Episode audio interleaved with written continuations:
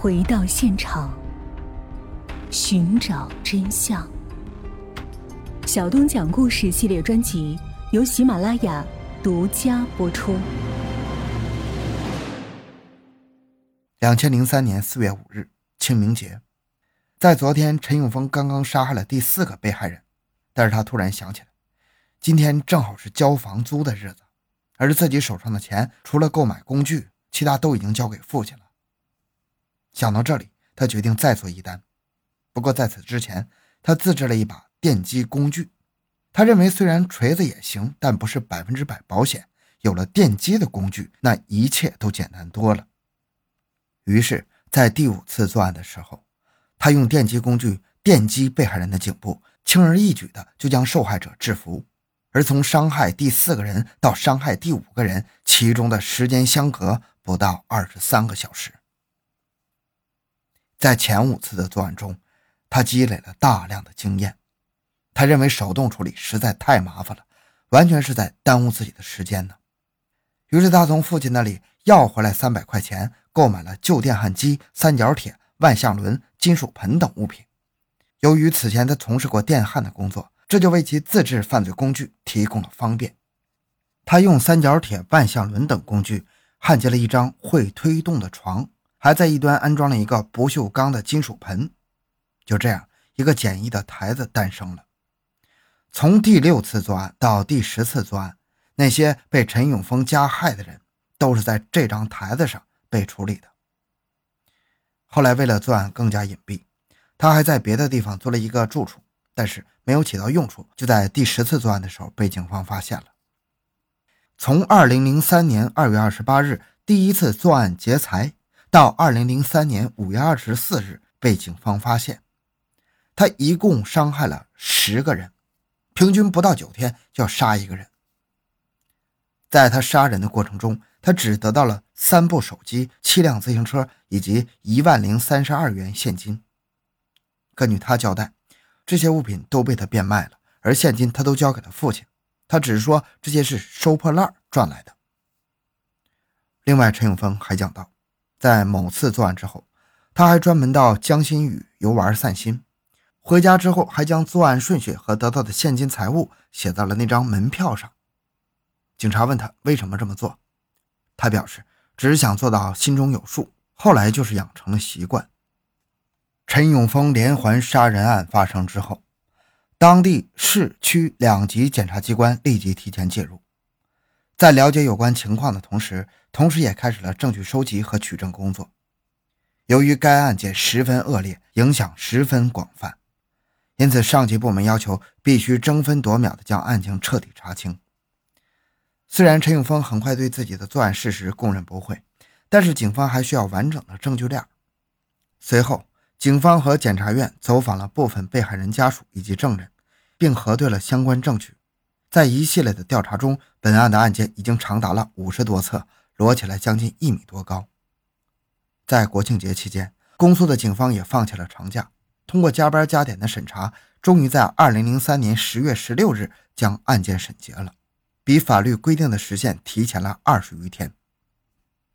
对于被告人陈永峰，有些人怀疑他可能有精神问题。否则，怎么会因为这点财产就用这种残忍的手段杀害这么多人呢？不过，根据警方调查，以及陈永峰在平时生活作案过程中表现出来的情况，可以判定陈永峰没有精神病迹象。而陈永峰和他的整个家族成员也都没有精神病史，因此这一点可以排除。在最后一次提审的时候，他说：“我现在就想死，不想再回想那些血淋淋的日子了。”据此，检察机关认为，陈永峰精神并无障碍，也不需要做精神病司法鉴定。后来在审问过程中，陈永峰也交代了抛尸地点，在距离凶案现场仅三十米的温瑞塘河德政桥下，警方从河道中陆续捞出了一包包的被害人。这些被害人都是用白色化肥袋子装起来，当警方打开的时候，里面腐臭的气味。喷涌而出，其中还有一根根长短不一的白骨。另外，在这里，警方还打捞上两把菜刀、两把长刀、一把大剪刀、一把长匕首、一把头上带钩的剔骨刀，这些便是陈永峰作案过程中用废的工具。在警方打捞的时候，河边聚集了很多哭泣的妇女，这些人都是死者的亲属。从这些人口中得知，这些死者都是收破烂的。他们其实很早就向警方报案失踪了，今天是来认领尸骨的。但是没想到，他们等到的竟然是一袋袋的包裹。在证据和供词完全准确充分的情况下，法院判定陈永峰的这次犯罪完全是因为贪欲作祟，以非法占有他人财物为目的而杀人劫财的杀人行为，构成抢劫罪。温州市中级人民法院一审以抢劫罪判处陈永峰死刑，剥夺政治权利终身，没收个人全部财产。同时，法院还就附带民事诉讼一并作出判决，责令被告人陈永峰赔偿林某等六名原告人经济损失丧葬费等合计人民币九万余元，限判决生效后三个月内付清。对于法院的判决，他表示不服，请求自己的辩护律师进行上诉。辩护律师了解到，陈永峰小的时候得过脑膜炎，因此请求进行精神病刑事鉴定。只不过这项鉴定被法院否决了。在法院判决后，有记者采访陈永峰，问他伤害这么多人害不害怕？陈永峰低声地说：“杀人没什么乐趣，有时候还觉得他们挺可怜的，本来也没什么钱。”然而，不管陈永峰怎么说，他作案抢劫的行为已经铸成了。这起案件对当地人民影响极大。人们看待外来人，眼中都是充满了怀疑和恐惧。在此之前，有很多外地人租住在这样简易的房间里，由于都是外地人，也没有多少人关注。即便是收房租，房东也不会进房子查看，一般都是在外面交钱完事儿。不过，在这个案件发生之后，当地不少居民都要求到出租房查看，甚至不少人觉得外地人有问题，当场将房子收回了。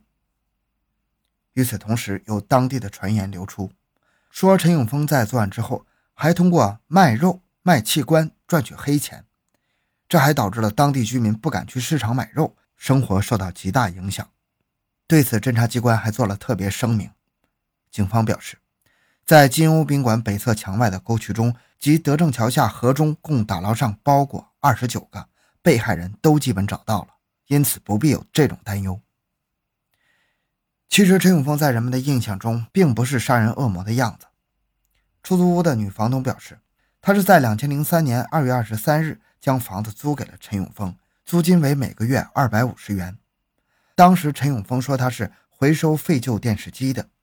在房东印象中，他虽然才二十一岁，但是长相十分老成，面部黝黑，看上去像是三十多岁的样子。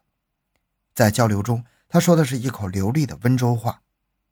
其实温州话比较难懂难学，所以房东推断陈永峰应该是在温州待了很久了。对于陈永峰作案，他始终是觉得难以置信。他表示，陈永峰除了老气点，外貌看还属老实本分，怎么会做出这么恐怖的事情呢？附近的邻居则认为，陈永峰深居简出，一般不和邻居说话。不过有一个邻居曾经见到他的房间里有一个奇怪的铁盒子，长约一米。接口处被陈永峰焊了起来。对于这件事，这位邻居十分的惶恐，他还将这件事告诉了警方。他害怕盒子里装什么恐怖的东西。警方来到后，把这个铁盒子打开一看，只不过里面空无一物。但是这位邻居仍然怀疑这个铁盒子的用处一定不简单。之后，记者曾到陈永峰的老家进行调查，当地人纷纷围上来问，他们都不相信陈永峰能做出这种事情。一位老者表示：“真是想不到啊，他怎么会去杀人呢？平时文静的很呢。”陈永峰的堂哥陈和华告诉记者：“陈永峰的性格比较孤僻，小时候很少说话，读书成绩也不太好，但是他比较勤劳，种番薯、插秧等田头活都挺在行的。”后来，记者在村民的带领下来到陈永峰的老房子。只不过这个房子已经四五年没有人住了，因为陈永峰一家都在温州打工。如今出了这么一档子事儿，谁也不知道陈永峰家人去了哪里。记者后来联系上了陈永峰的哥哥，他哥哥表示，自己和弟弟接触不多，因为弟弟小学毕业的时候就离开了家，自己在外面当兵，彼此没有什么交流。记者想要进一步采访的时候，他哥哥表示，自己一家人已经承受不起了，父母整天以泪洗面，不希望再受到外界的打扰。陈永峰为了一点点的身外之物，不但让自己走上了绝路，更是毁了十几个家庭。实在是让人叹息呀！好了，这个案件讲完了。小东的个人微信号六五七六二六六，喜欢小东的朋友请多多打赏，感谢您的收听，咱们下期再见。